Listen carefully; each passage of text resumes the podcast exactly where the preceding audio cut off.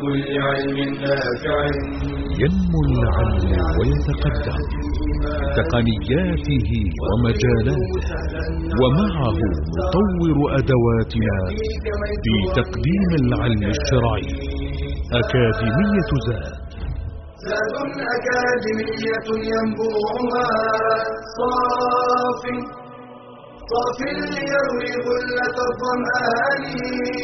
والسيرة العلياء وعطرة الشدى. طيب يفوح لأهل كل زمان. بشرى لنا ذات أكاديمية للعلم كالأزهار في البستان. بسم الله الرحمن الرحيم. الحمد لله رب العالمين. والصلاة والسلام على المبعوث رحمة للعالمين نبينا محمد وعلى آله وصحبه ومن اهتدى بهديه واستنى بسنته إلى يوم الدين أما بعد السلام عليكم ورحمة الله وبركاته. تم بفضل الله عز وجل وصول النبي صلى الله عليه وآله وسلم إلى المدينة. تمت الهجرة واطمأن المسلمون على سلامة النبي صلى الله عليه وآله وسلم الذي ما أن دخل المدينة كما جاء في الحديث حتى أضاء منها كل شيء. قدومه صلى الله عليه وآله وسلم كان نعمة وبركة ما بعدها من نعمة وبركة. والرسول عليه الصلاة والسلام قائد هذه الأمة الإسلامية يعلم علما يقينيا أن الأمة الإسلامية لا يهمها فقط الطعام والشراب والاهتمام بالملذات. فهؤلاء المهاجرون ما تركوا ديارهم وأولادهم وأزواجهم وكل ما ألفوه من أجل التمتع بالدنيا. إذ لو أرادوا الدنيا لمكثوا فيما هم فيه من نعيم وخير. والأنصار رضوان الله عليهم. ما عادوا الدنيا وناصبوهم العداء من أجل متاع من الدنيا قليل من أجل مال من أجل جاه أو ثراء. إنما فعلوا ذلك من أجل العقيدة من أجل الجنة من أجل الإيمان الذي عظمه الله تعالى في قلوبهم. فهذه الأمة كانت وما زالت تعمل ابتغاء مرضات الله عز وجل.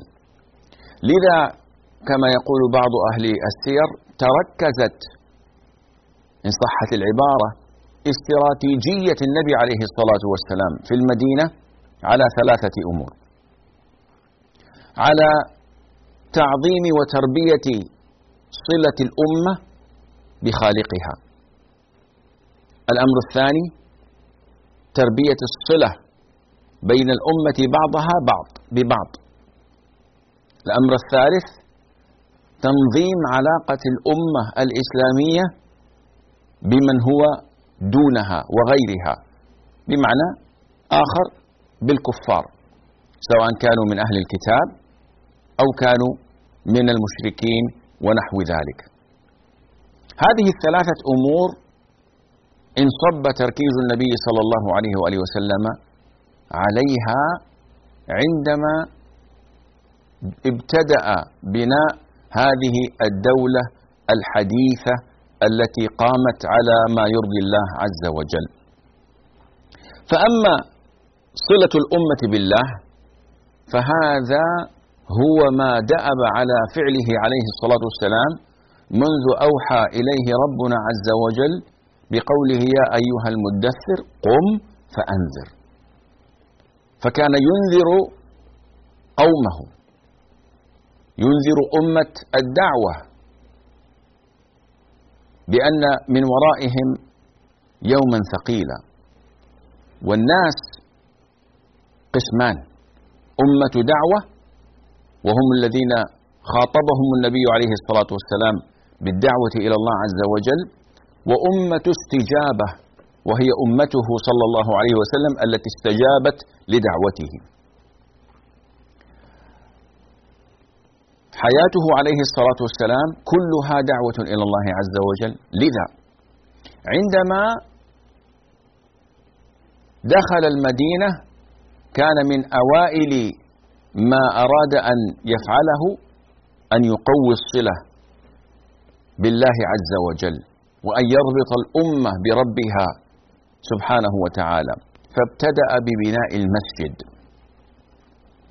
والمسجد له أهمية عظمى في الإسلام إذ هو مركز الأمة. هو ليس دار عبادة فحسب بل هو أعظم من ذلك. فهو الجامعة وهو المحضن التربوي. وهو الذي تحصل فيه الأمور العظيمة ويبت فيها في ذلك المكان المقدس. وننظر في سيرته عليه الصلاة والسلام فنجد معظم الأحداث العظيمة كانت في بيت الله عز وجل. المسجد له مكانة عظيمة في الإسلام ولذلك تجد أن أعداء الله تعالى يحاولون جاهدين هدم بيوت الله. كما حصل في إيران. عندما قاموا بهدم معلم من معالم العبادة ودورها لأهل السنة لأنهم يعلمون خطر المسجد على دعوتهم الرافضة. وكما يحصل في كثير من البلاد التي يحكمها الطغاة. وإن كانوا ينتسبون إلى الإسلام لكنهم يعملون جاهدين إلى ما يعرف باسم تجفيف المنابع. فإذا أردت أن تهدم الإسلام من جذوره حاول أن تجفف المنابع. وأهم منبع من منابع الإسلام هو المسجد. تحكم فيه تحكم في من يخطب فيه امنع منه الدروس وحلقة تحفيظ القرآن وإجعله مزارا إجعله متحفا ولكن عطل دوره كمسجد. هذا ما فعلته الشيوعية فيما يعرف بالاسم الاتحاد السوفيتي من قبل على مر سبعين سنة. أما البلاد التي تقدس وتعظم المساجد فإن الله عز وجل يعظمها. انظروا إلى بلادنا بفضل الله عز وجل. المساجد فيها تخدم. المساجد فيها تبنى وتعظم وتكرم. وكذا في بلاد في بلاد الإسلام الكثيرة. تجد الناس يحبون ويعظمون بيوت الله تعالى. تجد حلقة تحفيظ القرآن منتشرة. تجد الدروس والمحاضرات التي تعظم الله وتعيد الناس إلى ربهم كثيرة. فالمسجد له أهمية عظمى. النبي عليه الصلاة والسلام اشترى أرض المسجد من غلامين يتيمين من بني النجار تحت أسعد بن زرارة. وكان في الأصل يريدان أن يهبا المسجد للنبي عليه الصلاة والسلام كما جاء في بعض الروايات. والأغلب من الروايات أن الرسول عليه الصلاة والسلام أبى إلا أن يشتري المسجد صلى الله عليه وآله وسلم أو الأرض. فاشتريت وكان فيها قبور للمشركين وكان فيها نخل فأمر عليه الصلاة والسلام بالنخل أن تقطع وبالقبور أن تنبش وتخرج وأن تسوى الأرض. وبني المسجد. بني المسجد لكن ليس بمفهومنا في البناء. المسجد كان متواضعا كان بسيطا أرضه من الرمال والحصبة جداره وسقفه من الجريد وأعمدته من جذوع النخل إذا أمطرت السماء سجد الناس على الطين. وقد ترى الكلاب تدخل وتخرج منه. مسجد بسيط. لكن سبحان الله هذا البناء البسيط الذي عندما أراد الصحابة أن يزخرفوه ويزينوه قال ابنوه عريشا كعريش أخي موسى. وقال لا تصفر ولا تحمر أي لا تبهرج المكان. وحذر من ذلك عليه الصلاة والسلام. فقال إذا زخرفتم مساجدكم وحليتم مصاحفكم فالدمار الدمار عليكم. سبحان الله. مبنى متواضع وبسيط.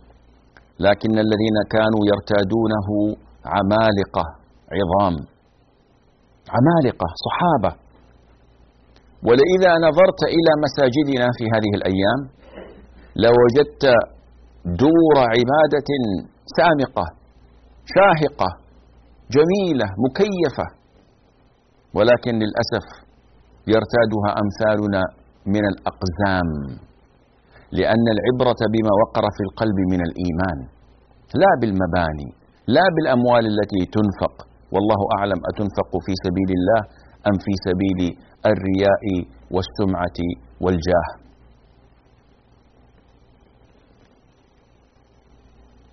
هذه هي صلة الأمة بربها عز وجل. في المسجد كنت ترى وتسمع كيف كانت الأمة تدار كيف كان النبي عليه الصلاة والسلام يؤم الناس في الصلاة ثم يجلس بعد صلاة الفجر فيسألهم من رأى منكم رؤيا فيعبرها لهم صلى الله عليه وسلم. ثم يذكرون الله يعلمهم القرآن يؤدبهم يعلمهم السنة يجيب على فتاويهم واسئلتهم يصلون الضحى يذهب كل منهم إلى عمله إلى مزرعته إلى تجارته إلى صناعته ثم يعودون فيجتمعون في صلاة الظهر. وهكذا إلى صلاة العشاء. من يستطيع فإنه يرابط ما بين الصلاة إلى الصلاة. ومن لا يستطيع فإنه يوكل أو ينيب عنه من يسمع القرآن ويتعلم من النبي عليه الصلاة والسلام ثم يعود إليه فيعلمه كي لا يفوته شيء من الخير. بيت الله كان دائما ممتلئا بأصحابه صلى الله عليه وآله وسلم. يتعلمون الخير، تعقد الألوية للحرب فيه. فلم يكن المسجد مكان عبادة وصلاة فحسب، بل كان أعظم من ذلك، ولذا عليه الصلاة والسلام جعل الصلاة في مسجده بالمدينة بألف صلاة فيما سواه خلا المسجد الحرام. وهذا يدلك على عظمة هذا المكان. مسجد المدينة له أجر عظيم في أن تصلي فيه. وكذا المدينة بكبرها. من استطاع منكم أن يمت في المدينة فليفعل. الهجرة إلى المدينة في البداية كانت واجبة. ولكن بعد فتح مكة قال عليه الصلاة والسلام لا هجرة بعد الفتح. لماذا؟ لأن الناس الآن ليسوا في حاجة إلى أن يهاجروا ما داموا يستطيعون ممارسة دينهم على الوجه الذي يرضي الله عز وجل أو عليه فالهجرة ما شرعت من أجل مال أو من أجل ولد. إنما شرعت للحفاظ على الدين. فكل مسلم خارج بلاد الإسلام إن كان يستطيع القيام بأمور دينه فإنه يقوم بأمور دينه. على أكمل وجه ولا يلزم بالهجرة. أما إن كان يخاف على دينه أو على أولاده من الفتنة وكانت له مقدرة على الهجرة وجب عليه أن يهاجر فاصل قصير ونواصل بعده, بعده بإذن الله عز وجل.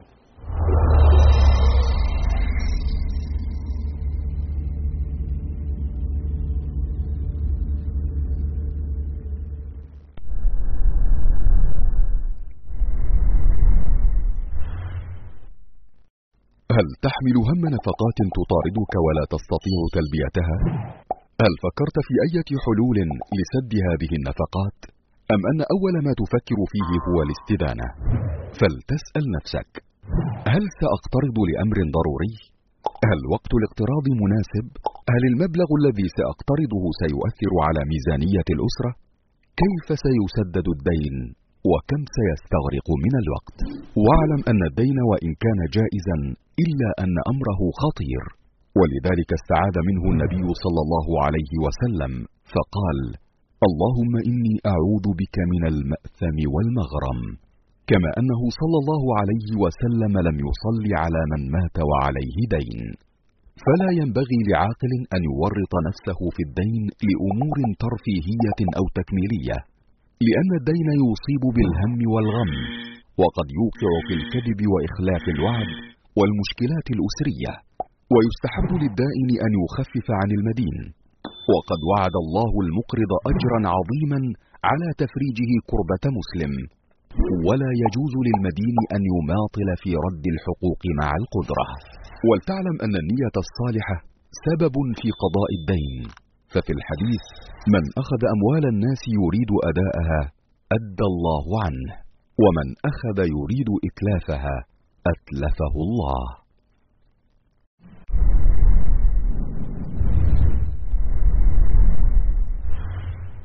الإسلام سؤال وجواب. موقع إلكتروني ومحرك بحثي يقدم الفتاوى والإجابات الشرعية الاستشارات التربوية والاجتماعية.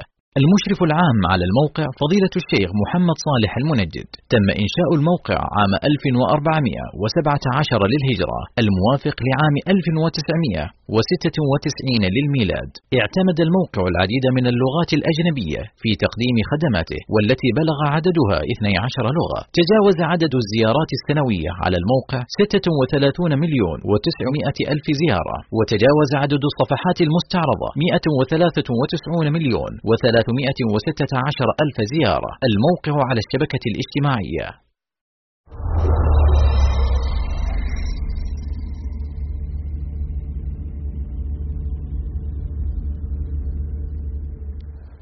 السلام عليكم ورحمة الله وبركاته. أما الخطوة الثانية فكانت عبارة عن بناء الصلة صلة الأمة بعضها ببعض. بمعنى أن المسلمين في المدينة من أعراق مختلفة. أي نعم هم عرب ويتحدثون اللغة ذاتها لكن العصبية القبلية كانت هي المسيطرة على كل العرب. وللأسف العرقية والتنابز بالألقاب والطعن في الأنساب هذه من كبائر الذنوب التي لا تزال مستمرة في المسلمين. وكيف تعرف المسلم الحق من آه، آه، من سواه؟ في ذلك الذي يفتخر بآبائه وأجداده وينظر باحتقار إلى من دونه. ولذا جاء في في تعريف النبي صلى الله عليه وسلم للكبر. عندما قال لا يدخل الجنة من كان في قلبه مثقال ذرة من كبر قالوا يا رسول الله إن الرجل يحب أن يكون ثوبه حسنا ونعله حسنة. يعني الإنسان يحب أن يبدو بأبهى حلة. فهل هذا كبر؟ فقال صلى الله عليه وسلم مصححا المفاهيم الخاطئة مبينا شرع الله عز وجل قال الكبر بطر الحق وغمط الناس. بطر الحق بمعنى رده. وغمط الناس أي احتقارهم وازدراؤهم والنظر إليهم نظرة الدون. فالنبي صلى الله عليه وسلم بين لنا هذا الكبر. طيب ما العمل مع الصحابة؟ الآن المهاجرون ذو أنساب وهم أشراف في قومهم لكنهم خرجوا فارين بدينهم. فليس معهم مال وليس معهم جاه وليس معهم أي نوع من السلطان. أنا في مدينتي وفي بلدي. لو قدر الله حصلت مشكلة أو شيء بالتليفون فلان يعرف فلان واسطة خلصنا من المشكلة والحمد لله وتذللت العقبات. لكن إذا ذهبت إلى مدينة أخرى فإني لا أعرف أحدا فيها يستطيع أن يخدمني فأكون فيها يعني كالمستضعف. المهاجرون شعروا بذلك لكن الإسلام أراد أن يحفظ لهم كرامتهم خاصة إذا كان المضيف إذا كان صاحب الدار من ذوي النفوس العالية والذين تبوأوا الدار والإيمان من قبلهم يحبون من هاجر إليهم ولا يجدون في صدورهم حاجة مما أوتوا ويؤثرون على أنفسهم ولو كان بهم خصاصة. الأنصار أمرهم عجيب.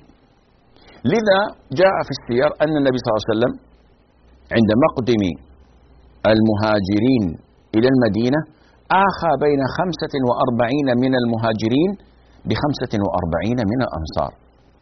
وهذه المؤاخاة ليست مؤاخاة صورية. بل هي مؤاخاة حقيقية إلى درجة أنه إذا مات أحدهما ورثه أخوه.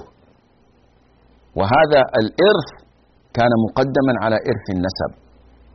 إلى أن نسخت هذه المسألة بقول الله تعالى وأولو الأرحام بعضهم أولى ببعض في كتاب الله.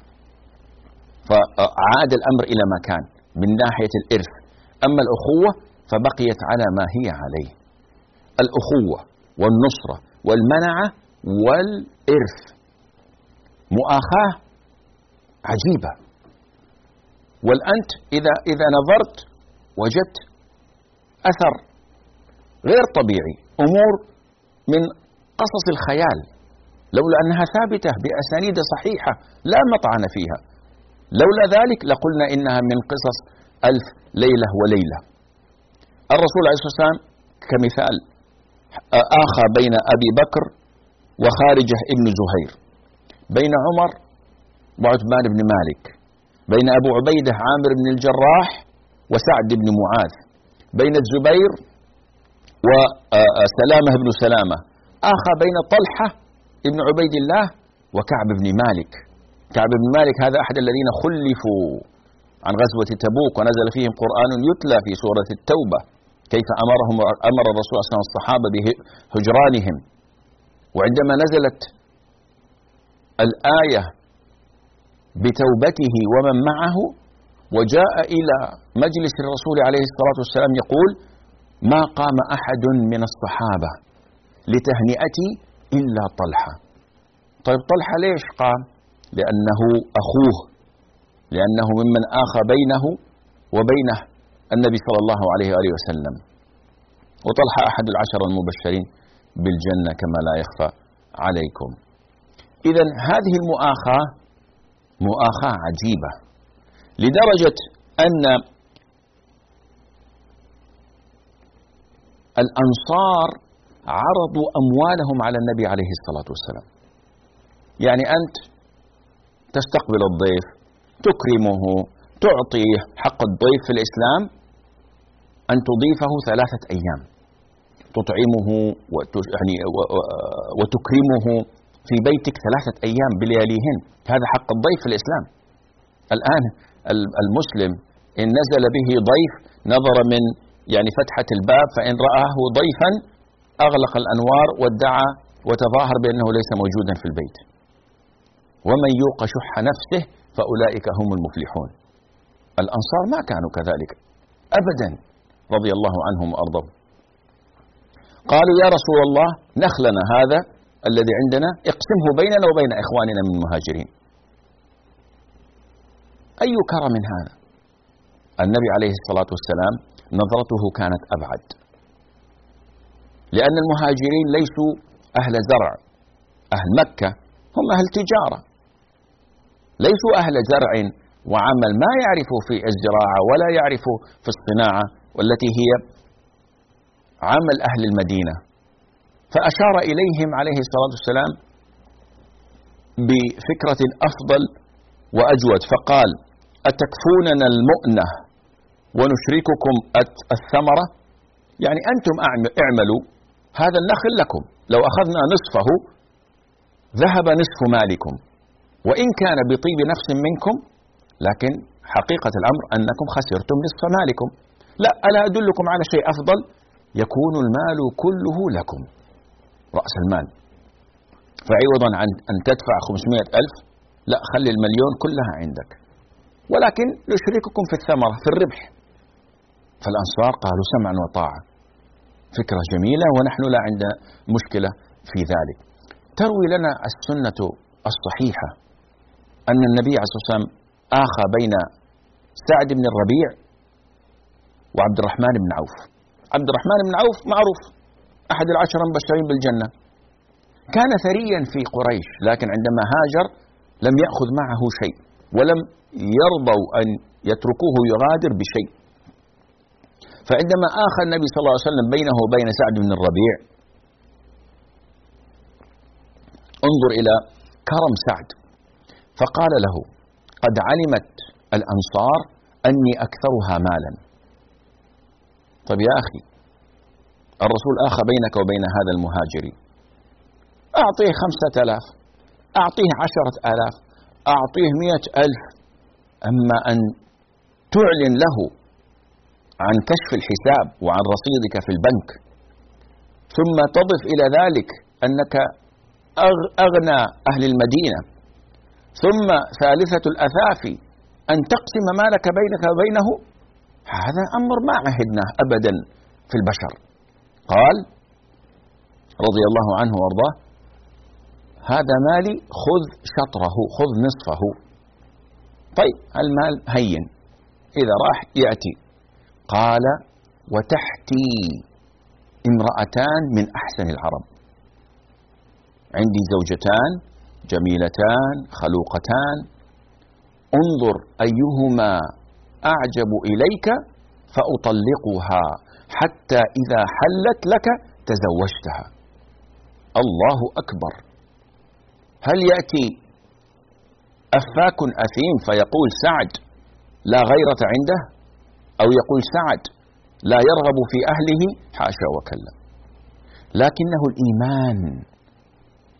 علم أن الله عز وجل أمر بالمؤاخاة فأراد أن يقوم بحقها كاملا.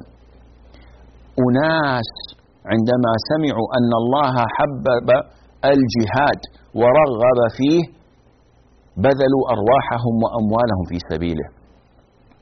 هل يظن بهم أن أمورا تافهة من الدنيا تعيقهم عن الجنة؟ قد يقول الإنسان طيب يا أخي المرأة هذه إيش ذنبها؟ هل هي سلعة تباع وتشترى؟ كما يقول بعض المثقفين بعض الكتاب أكرمكم الله الذين يتكلمون في أمور الدين بلا علم. يقولون كيف سعد يفعل ذلك بزوجتيه؟ يا أخي يعني كن منطقيا.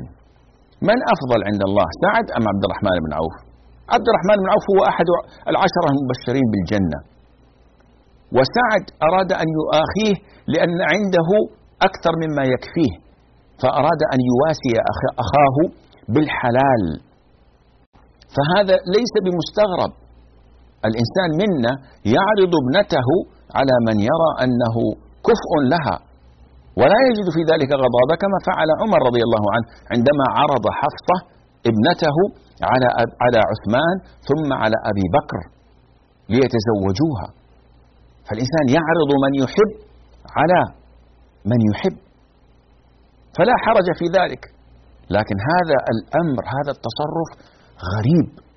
لا يصدر إلا على رجل ملئ قلبه بالإيمان. الأعجب والأغرب عفة عبد الرحمن. أحدنا لو عرض عليه خمسة آلاف عشرة آلاف ريال منحة هدية سلفة لأخذها ولا طمع في المزيد. لو عرض أحدهم علينا نصف ثروته لما قال أحد الله يجزيك الخير خلها عندك. قال يا أخي ليش بس النصف؟ أعطيني ربع اللي عندك أيضا إضافة إلى ذلك وأنا أستثمره لك. طمع. لو كان لابن آدم واديا واد من من ذهب لابتغى إليه ثانيا. ولو كان له واديان من ذهب لابتغى إليهما ثالثا ولا يملأ جوف ابن آدم لا يملأ فم ابن آدم لا يملأ عين ابن آدم إلا التراب. كما قال صلى الله عليه وسلم وجاء في بعض الروايات أن هذا قرآن كان يتلى ولكنه نسخ تلاوة وبقي حكما. الشاهد هو موقف عبد الرحمن بن عوف. عبد الرحمن بن عوف قال لسعد بارك الله لك في مالك وأهلك. يعني هذا الكلام أنا ما أقبله. جزاك الله خير. الله يبيض وجهك في الدنيا والآخرة. ولكن دلوني على السوق. فدلوه على السوق. أسبوع أو عشرة أيام وإذ به قد كون رأس مال. طيب كيف؟ كانوا يشترون بالدين. فيذهب يشتري أمر بالدين يبيعه يربح فيه ثم يربح فيه ثم يقضي دينه ثم يعمل بأرباحه حتى كون رأس مال وما لبث إلا وتزوج وأصدق امرأته نواة من ذهب. ثم ما لبث إلا سنوات قليلة تعد على أصابع اليد الواحدة حتى أصبح أثرى أثرياء المدينة. ببركة ببركة هجرته وبإيمانه وبتوفيق الله عز وجل له ومن يتق الله يجعل له مخرجا ويرزقه من حيث لا يحتسب. فاصل قصير ثم بعده نواصل بإذن الله. فابقوا معنا.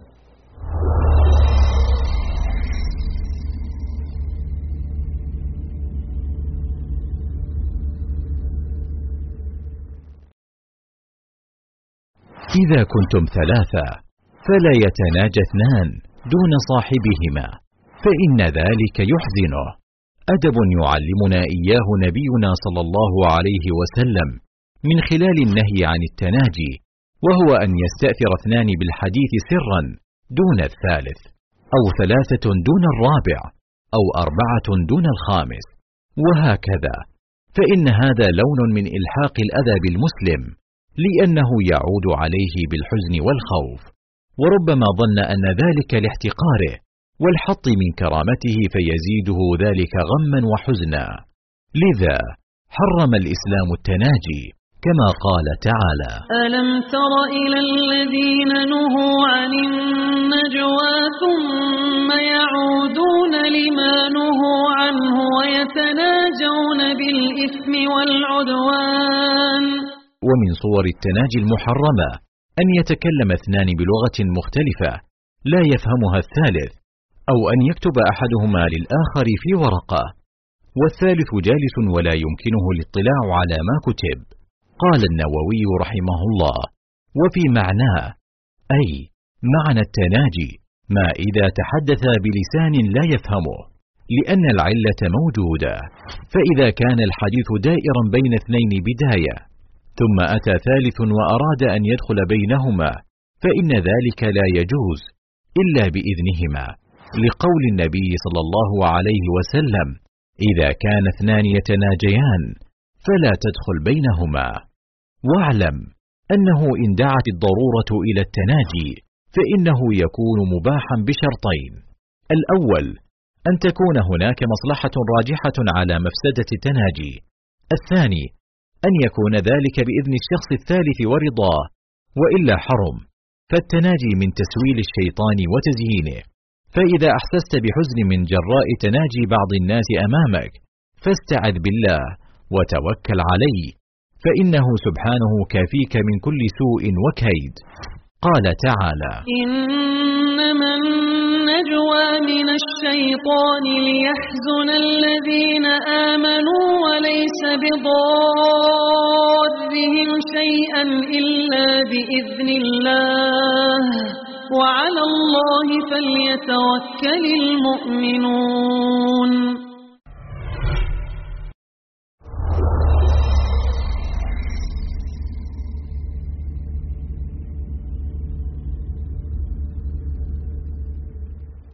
السلام عليكم ورحمة الله وبركاته. تحدثنا قبل الفاصل عن بناء الصلة بالله عز وجل عن طريق بناء المسجد. ثم بناء الصلة بين المسلمين عن طريق المؤاخاة وعن طريق العديد من الآيات والأحاديث التي تضبط هذه العلاقة لا يغتب بعضكم ببعض. اجتنبوا كثيرا من الظن. لا يسخر قوم من قوم. إياكم والظن. أمور كثيرة. لا تجسسوا. لا تدابروا. لا تنابزوا. وأمر النبي عليه الصلاة والسلام بأنه من كان يؤمن بالله واليوم الآخر فليحب لأخيه ما يحب لنفسه. فليكرم جاره. فليكرم ضيفه. فليقل خيرا أو ليصمت. أمور كلها تبني ولا تهدم. تشيد بهذا البناء وتجعله شامخا بإذن الله عز وجل. ثم يأتي ال ال ال الوقت للحديث عن بناء الصلة بين الأمة وغيرها. كثيرا ما نسمع مصطلح الآخر. فنقول هنالك المسلمون وهنالك الآخر. وهذه الآخر تسمية مبتدعة. لأن الله عز وجل جعل الناس قسمين اثنين. هو الذي خلقكم فمنكم كافر ومنكم مؤمن. فإذا إما أن تكون مؤمنا وإما أن تكون كافرا. النبي صلى الله عليه وآله وسلم بعث عليا فقال أن ينادي في الناس إنه لا, يدخل الجنة إلا نفس مؤمنة. فإذا لا يمكن أن يدخل أحد الجنة إلا ويكون مؤمنا. وهذه مسألة يعني كثيرا ما يحصل فيها لغط. فالمؤمن لا يقصد به فقط من كان يتبع النبي صلى الله عليه وآله وسلم لأن هنالك امما من قبله. فالذين اتبعوا موسى في عهد موسى عليه الصلاة والسلام اسمهم يهود ولكنهم حقيقة مسلمون. أسلموا قيادهم لله عز وجل وشرعه. فهؤلاء في الجنة. حتى إذا بعث عيسى عليه الصلاة والسلام كان لزاما عليه أن يؤمنوا بعيسى. فالذين لم يؤمنوا بعيسى من اليهود هؤلاء كفار وهم في نار جهنم. ومن آمن بعيسى عليه الصلاة والسلام على أنه نبي مرسل وأنه عبد الله عز وجل فهذا مسلم. وإن كنا ندعوه بالنصرانية. خطأ أن يقول الإنسان فلان مسيحي.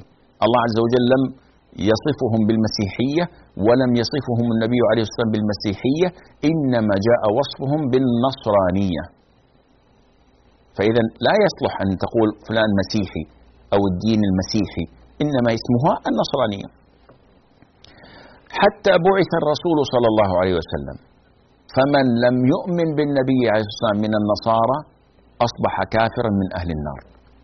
ومن آمن بالنبي عليه الصلاة والسلام من النصارى فهذا مسلم وهو من منا ومعنا وإن شاء الله هو في الجنة. طيب وما بال الأديان الأخرى؟ الأديان الأخرى إن سمعوا بالإسلام وجب عليهم أن يسلموا، فإن لم يسلموا فهم من أهل النار.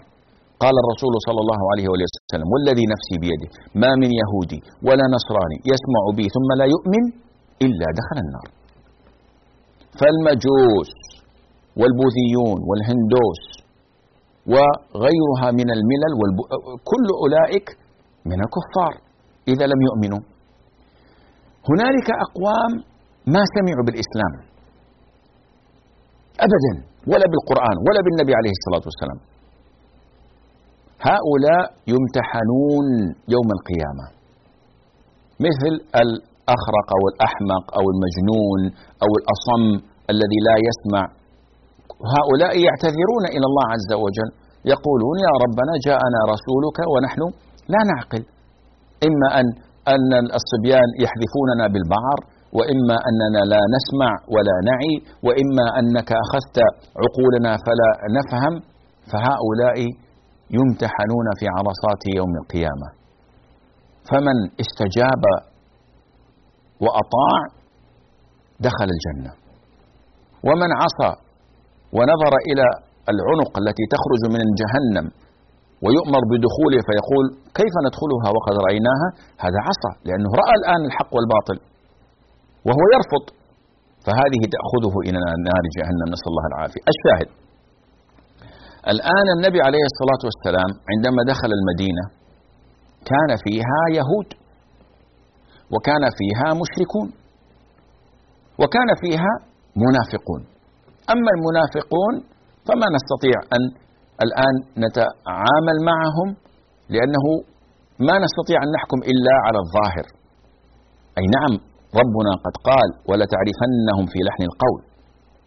تعرفهم بسيماهم تعرفهم بأفعالهم لكن ما نستطيع أن نحكم عليهم كما نحكم على من صرح بأنه نصراني أو يهودي أو مشرك. النبي عليه الصلاة والسلام هو رسول الرحمة. عندما جاء المدينة لم يتعامل مع أهلها كما يتعامل الدكتاتور مع من دونه. لم يكن عليه الصلاة والسلام متسلطا ولا جبارا. الشيء الطبيعي. إذا دخلت قرية أفسدتها. إن الملوك إذا دخلوا قرية أفسدوها وجعلوا أعزة أهلها أذلة. وكذلك يفعلون. كان الطبيعي أن النبي عليه الصلاة والسلام يصادر أموالهم فهي كثيرة ويطردهم أو يقتلهم أو يصنع ما يحلو له. فمن الذي يرده عليه الصلاة والسلام؟ من الذي يستطيع أن يقف في وجهه؟ مجلس الأمن؟ هيئة الأمم الملحدة أو المتحدة؟ هذا غير صحيح. هم الآن في أيامنا هذه لا يستطيعون أن يفعلوا شيئا. لكن النبي صلى الله عليه وآله وسلم لم يسعى إلى ذلك لأنه رسول الرحمة رسول العدل. قال عليه الصلاة والسلام ويحك يا هذا من يعدل إن لم أعدل؟ أنا أمين من في السماء في الأرض. هذا النبي عليه الصلاة والسلام. لذلك كتب العهود والمواثيق. مع اليهود. أمور عجيبة. وإن كانت لم تثبت عند مقاييس المحدثين لكن مقاييس السيرة تختلف شيئا ما. فجميع مصادر السير أثبتت أنه وقع هذه العهود والمواثيق.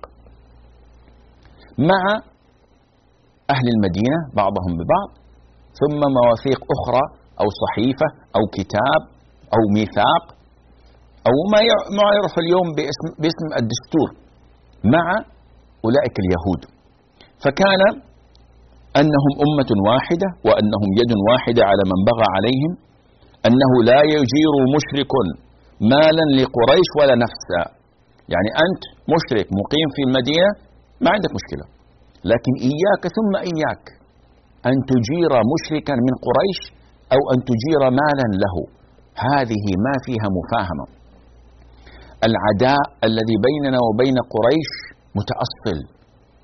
ثلاث عشرة سنة وهم يسوموننا سوء العذاب. فلا مفاصلة ولا مهادنة ولا موادعة. أنت كمشرك ما يجوز لك أبدا أن تجير مشركا من قريش أو أن تجير له مالا. وأنك لا تنصر محدثا ولا تؤيده وأن لليهود دينهم وللمسلمين دينهم. تعبدوا ربكم كما يحلو لكم. وهذا إشارة إلى أن حرية المعتقد مكفولة في الإسلام. لا إكراه في الدين. ما في أحد يكره على أن يسلم. هل سمعت بأحد يذهب إلى من المسلمين يذهب إلى بلد فيقول تسلم أو نقتلك؟ ما يوجد. هل نحن في حاجة إلى منافقين يهدمون الدين من الداخل؟ لا يا أخي ابقى على كفرك ابقى على ضلالك ولكن ادفع الجزية. حماية منا لك من أي هجوم أو أي اعتداء خارجي. فنصت هذه المواثيق على حرية التدين أو الدين. نصت على منع الظلم. نصت على حماية الجار. وعلى حماية الحقوق الخاصة والحقوق العامة والدفاع عن المدينة هذه سببت مشكلة لأن اليهود عندما وقعوا هذه العهود والمواثيق ما كان ذلك إلا عن اضطرار لماذا؟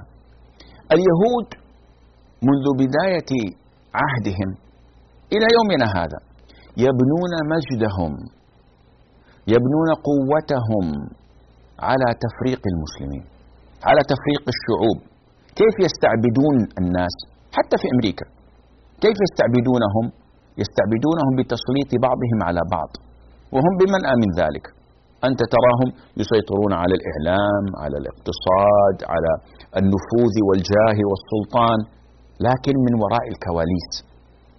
من الذي أخرج لنا هذه النبتة الفاسدة؟ دغاعش الدولة الغير الإسلامية. هم هم بمنأى من شرها ولا يصلى بنارها إلا المسلمين. لا رافضة يصطلون بنارها ولا كفار ولا يهود.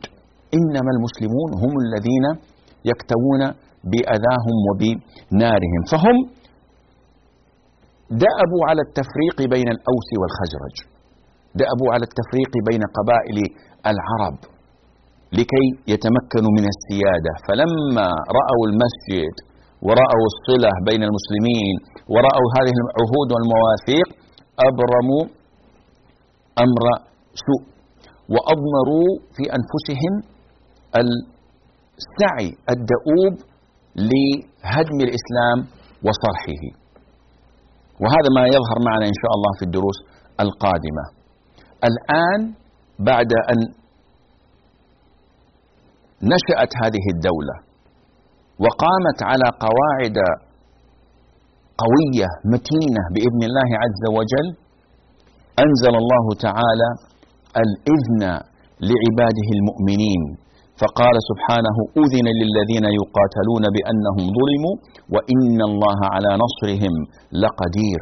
هذا بعد أن أرسلت قريش تهدد وترغي وتزبد لعبد الله بن أبي بن سلول وكان آنذاك الحاكم الغير متوج للمدينة أننا سنأتي ونستأصلكم آه، عن بكرة أبيكم ونستبيح نساءكم ونسبي أطفالكم ونأخذ أموالكم أو لتقاتلن النبي عليه الصلاة والسلام ومن معه ولتخرجونهم من بيوتكم. فأرادوا أن يقاتلوا الرسول عليه الصلاة والسلام. فقال عليه عليه الصلاة والسلام لهم يعني ما كادت لكم قريش بمثل هذه المكيدة السخيفة. تريدون أن تقتلوا أبناءكم وإخوانكم؟ فتفرقوا وقد رجعت إليهم عقولهم وعاد إليهم رشدهم.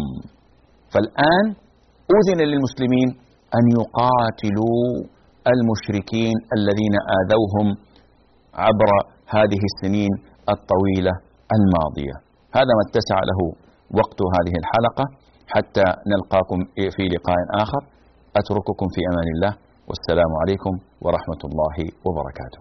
يا راغبا في كل علم نافع متطلعا لزيادة الإيمان وتريد سهلا النوال ميسرا يأتيك ميسورا بأي مكان. زاد زاد أكاديمية ينبوعها. صاف صاف ليروي غلة الظمآن. والسيرة العلياء عطرة الشدى. طيب يفوح لأهل كل زمان. بشرى لنا زاد أكاديمية للعلم كالأزهار في البستان.